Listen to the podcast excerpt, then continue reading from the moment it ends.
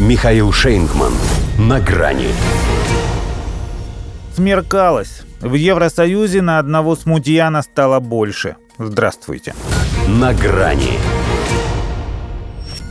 Никакой эйфории и далеко идущих выводов. Да, это действительно победа на парламентских выборах в Словакии условной партии мира. Но, во-первых, не самая убедительная. Чтобы стать правящей, ей придется вступить в коалицию с двумя компаньонами, пусть идеологически близкими, но имеющими собственные взгляды на внешнюю политику, с оглядкой на которые придется работать. Во-вторых, нынешний премьер Италии Джорджа Мелони тоже взошла на антивоенной риторике. Хотя Роберт Фитца не создает впечатления пустозвона. Все-таки уже дважды возглавлял правительство. И это в-третьих. Потому что всякий раз ЕС выдавливал его из власти условиями наименьшего благоприятствования, настраивая сограждан против него.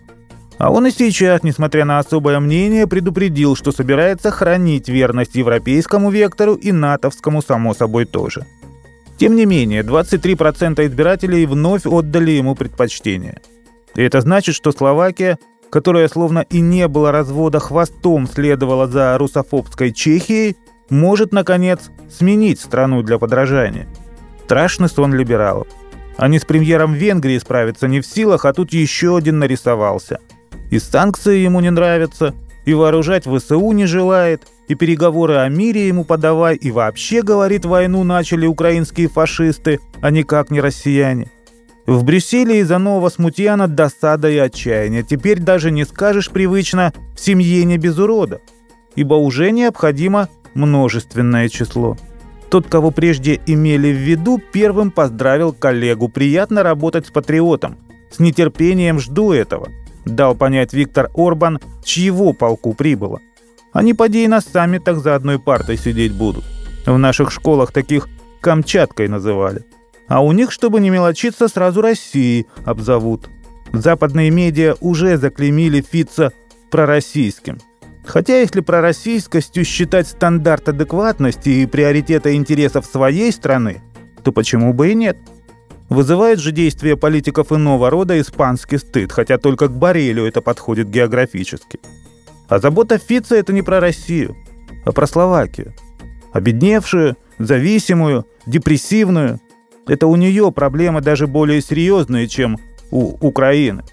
У него, впрочем, нет того пространства для маневра, что у Орбана. Не только потому, что в его возможной коалиции не все так однозначно. Его предшественники сделали все, чтобы страна не смогла соскочить с западного крючка. Перестать вооружать ВСУ он, конечно, сможет, потому что больше нечем. Все свое ушло на фронт.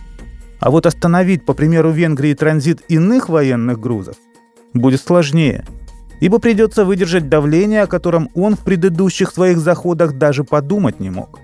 Не факт, что сдюжит. Тем не менее, в заметно потускневшей Европе победа его партии СМЕР – это все же свет в окошке. Правда, либералам он видится иначе.